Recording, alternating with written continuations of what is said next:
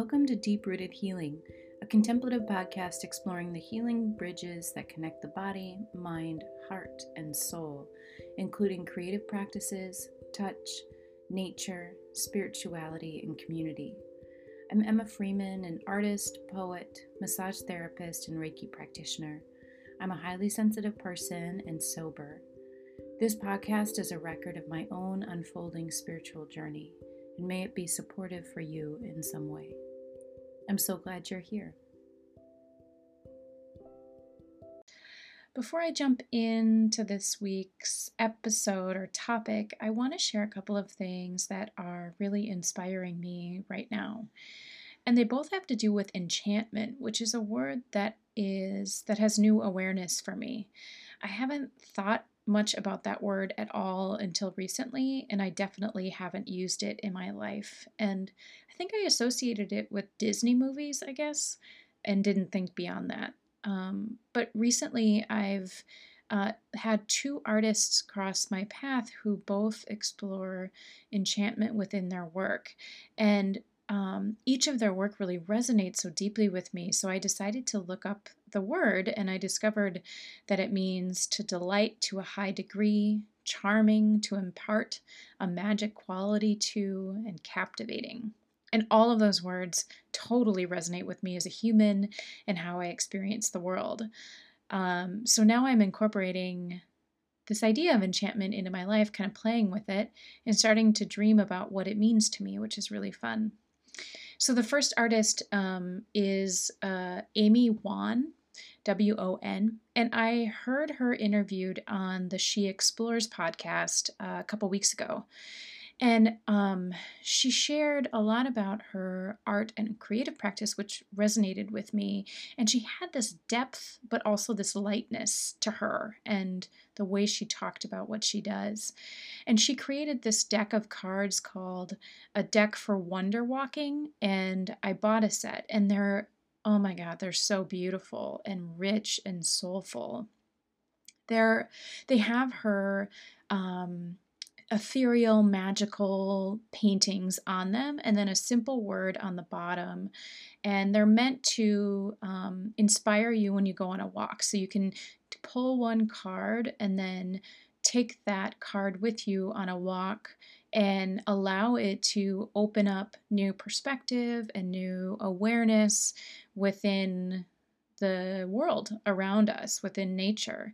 And some of the examples of the cards are edges, story, immersion, the woods, and portal. And there are a ton of the cards.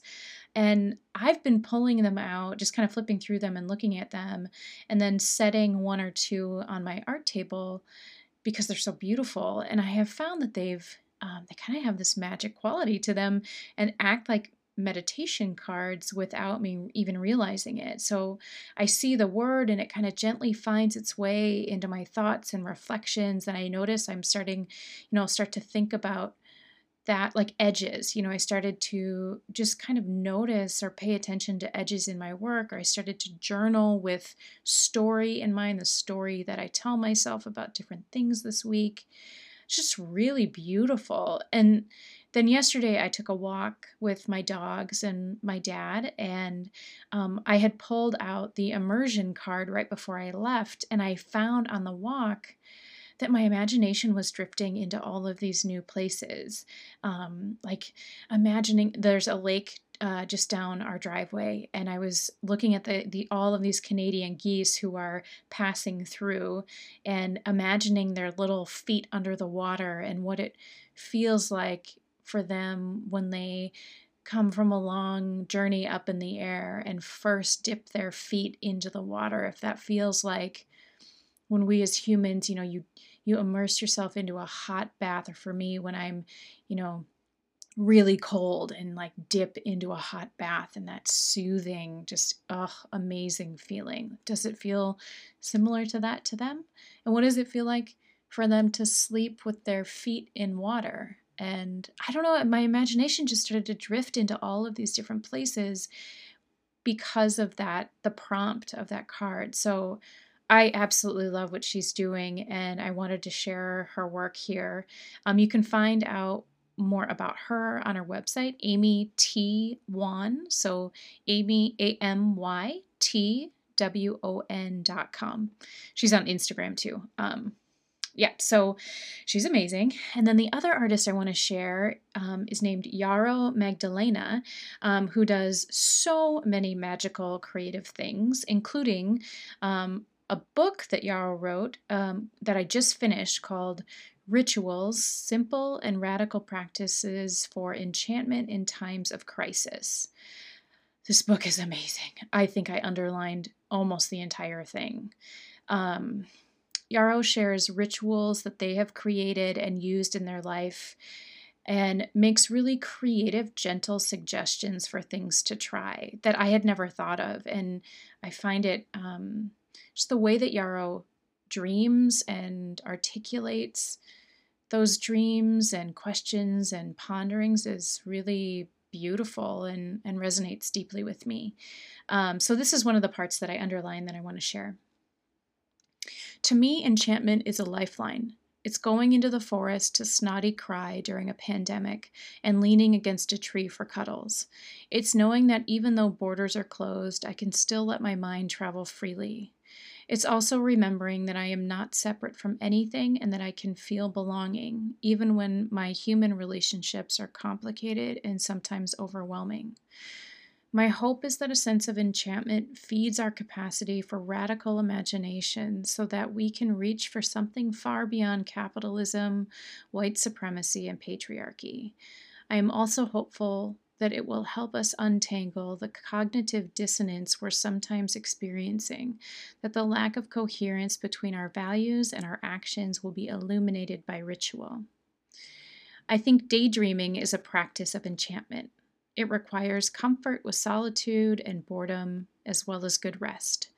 It lets us drop below the surface of intellectual exploration, deeper into the places of wonder and possibility, as if we were diving into a lake. Isn't that beautiful? Oh, I love it. Um, yeah, so I just wanted to share that for you all because I'm excited about it. And Yarrow is a queer human who lives in Scotland, um, is a writer, web designer, dreamer, healer, hosts virtual creative business groups, does printmaking, all kinds of stuff. Um, we're uh, kind of kindred, multi passionate queer spirits, I think. Um, and Yarrow also has two podcasts that I really love um, called Daydreaming Wolves and the DIY Small Business Podcast. Um, so you can look, check those out. Um, also, Yarrow's website is yarrowmagdalena.com, and I'll share links in the notes too, so you can just click on them if you want. Okay, so today I want to reflect on some of the difficult decisions that I've had to make during the pandemic which was sparked by um, a poem that I read this morning at my art table by John O'Donohue that made me cry and um, made me th- just have some reflections and thoughts I wanted to share with you. Um, so I want to read the poem first. Um, it's called For the Time of Necessary Decision.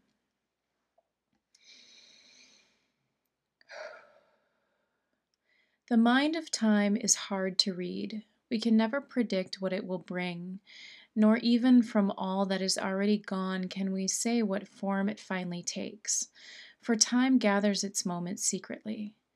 Often we only know it's time to change when a force has built inside the heart that leaves us uneasy as we are. Perhaps the work we do has lost its soul, or the love where we once belonged calls nothing alive in us anymore. We drift through this gray, increasing nowhere until we stand before a threshold we know we have to cross to come alive once more. May we have the courage to take the step into the unknown that beckons us. Trust that a richer life awaits us there, that we will lose nothing but what has already died, Feel the deeper knowing in us, sure of what of all that is about to be born beyond the pale frames where we stayed confined, not realizing how such vacant endurance was bleaching our soul's desire. Whew. Isn't that amazing? Oh, I recorded that two other times before this one, and I was crying so much I had to stop. Oh, it just speaks so poignantly and beautifully to what I've been through. Maybe it speaks to you about something in your life. Um, so, to share more about uh, what that touches on for me, um, it really gets to the heart of what I was going through at the beginning of 2020 and in my businesses and in my relationship.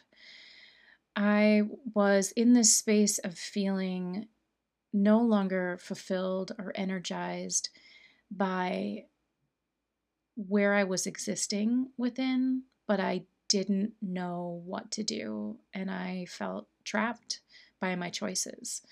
And I felt so many different feelings about it all. I had committed to a two year lease for my shop, and I had about 10 months left at this point my photography work, which I was doing to pay my bills outside of my shop, um, was making me feel like I was pretending to be someone I was I wasn't every time I was taking pictures and it was really starting to do damage within me but I felt like I couldn't stop doing it because I needed to make the money um, and I was in a long-term relationship a marriage and thought, you know, things weren't good. And at that time, I thought maybe I just needed to change one more thing about myself and then maybe I could make it work. I was definitely taking on all all of the weight of it. I thought it was my fault and for lots of different reasons.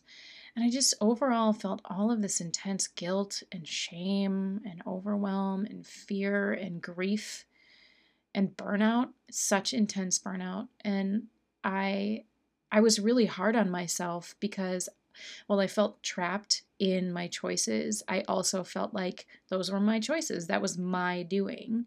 And that I should have been able to predict or plan that this would happen. And that's my fault. And I should probably just suffer through it because that's the consequences of my actions. You know, those are some of the things that were going through my mind but I also was miserable. I just was not, I was so depleted and just really worn down and struggling. And so I was playing a lot with different possibilities of what I could change, what might make things feel better. So, going to couples counseling to try to sort out what was not working in the relationship, teaching more art classes in my shop and around town, um, I started to limit what I was selling. So I was selling a lot of secondhand and vintage things and other people's art.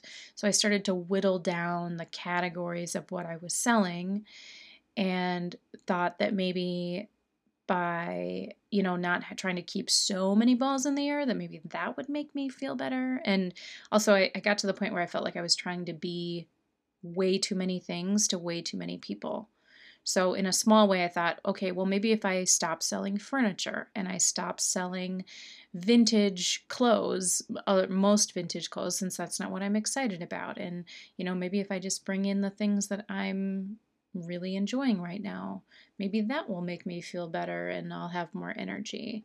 That was one of the things that I played with. I also played with expanding my studio space within the shop because I was craving more time and energy to work on my art. And I thought if I took up more physical space with my art, that maybe that would also encourage me to spend that more time there. I didn't know how that would translate into being able to pay my bills, but I knew that that's what my soul was wanting. Um, so I played with that. And then I tried I decided, okay, I'm going to sublet my shop for the rest of the lease so I could move on, even though I didn't know what I would move on to exactly. But um, so I started to explore that and I couldn't find anyone to take over the space. Um, I applied to be on a reality TV show about making things um, during this time. I cried a lot, I stress ate a lot, and then the pandemic hit and in March. So uh, at that point, the brakes just came on. Everything came to a screeching halt. Everything. Um, customers couldn't come in my shop anymore because the governor of Minnesota um, had ordered that um, many businesses close our doors, including mine, for an indefinite amount of time. And uh, my photography jobs uh, instantly dried up because people couldn't gather in person, of course. Um, I couldn't teach any more art classes in person because people couldn't gather. So those were all of my income sources. So all of my income stopped all at once. And uh yeah, so many things. Um, but the pandemic, in many ways, made some of these really hard decisions for me because I couldn't pay my shop bills because I was forced to close my doors and I didn't have savings to draw on.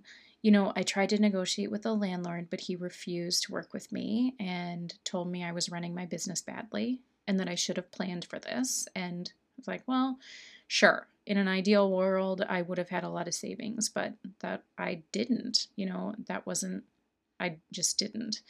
And I was making things work by working all the time. And, you know, I would just make ends meet each month. But then, you know, once it all dried up, it just there was it all dried up. Um, so then I applied for the emergency funding, the PPP loan, because um, I thought, okay, well maybe I can pay off at least a couple months of rent with that, and then maybe someone will then sublet the space. You know, all of these little steps. Like, okay, what can I do here? Um, I didn't get that PPP loan quickly enough, or as they said, you know, they were telling people that you you could get it within 24 hours of applying. That did not happen for many of us. So during this time, you know, I made the decision to close and move out and break the lease because I felt like I didn't know what else to do. And I was really fueled by the anger um, and lack of compassion that the landlord was showing me. So I moved out within a few days. It was like the spark ignited a fire, and I just went into go mode. And um, uh, and unfortunately, now the landlord has come after me legally, and I have to pay for all of the remaining months, including some late fees. So that's not fun. But anyway, um, and the pandemic also seemed to like make the cracks in my relationship a lot bigger and made us both realize that you know splitting up was what was the right choice and that came with so much pain and loss and overwhelm but all of these shifts in my life, it, it's like it shifted things in a tectonic way. I really wasn't happy or fulfilled with my life earlier this year. And now, in so this is November 22nd, you know, I really I feel more at peace with myself. I feel more connected to myself as an artist than I ever have. I feel like I'm taking better care of my body and my spirit than I ever have. And it's like like someone, a force like forced me to sit down and sit still for the first time in mm, 25 years. I don't know, a long time. Um, and not that it's like lovely and easy and magical all the time. It's definitely not. And I have many consistent waves of anxiety and worry about everything happening in the world and where I'm going to live next and how I will make a steady income again. But through the grief and the difficulty, my spiritual practice has emerged and my daily art practice has emerged. And I've been reading books and poetry again and um, actually listening to what my body needs rather than just ignoring it and pushing through the pain and the burnout and the overwhelm. And my relationship to time has drastically changed. I think many of ours has, right? I mean, for better for worse, you know, it's we're in this ugh, in such an intense time in so many ways, and I feel like I'm in new terrain, and it's making me realize that I I don't know what lies ahead in my life because I've never been here before, and I know that I don't want what I've had before, so I can't know what lies ahead. Um, and what what my life as an artist and a business looks like down the road really isn't clear and sometimes that scares me a lot um, but I also feel like I'm working every day to discover and le- what that is and let it reveal itself to me. And I know it won't look like anything I've done before. And that unknown is really, really, really hard sometimes. Um, but it also feels like there's something beautiful and deep and rich and interesting germinating right now. And I'm practicing trusting that and tuning into that space of wonder and building from there, just moment by moment, step by step. So I want to end today with another poem by John O'Donohue. Can you tell I love him? I've shared so many of his poems, um, and I will keep sharing them that inspire me. So this one is called For Courage. When the light around lessens and your thoughts darken until your body feels fear turn cold as a stone inside, when you find yourself bereft of any belief in yourself, and all you unknowingly leaned on has fallen, when one voice commands your whole heart and it is raven dark. Steady yourself and see that it is your own thinking that darkens your world. Search and you will find a diamond thought of light. Know that you are not alone and this darkness has purpose. Gradually, it will school your eyes to find the one gift your life requires, hidden within this night corner. Invoke the learning of every suffering you have suffered. Close your eyes. Gather all the kindling about your heart to create one spark. That is all you need to nourish the flame that will cleanse the dark of its weight of festered fear.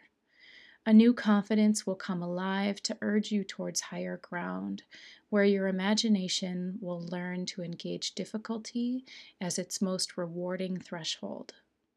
Hmm.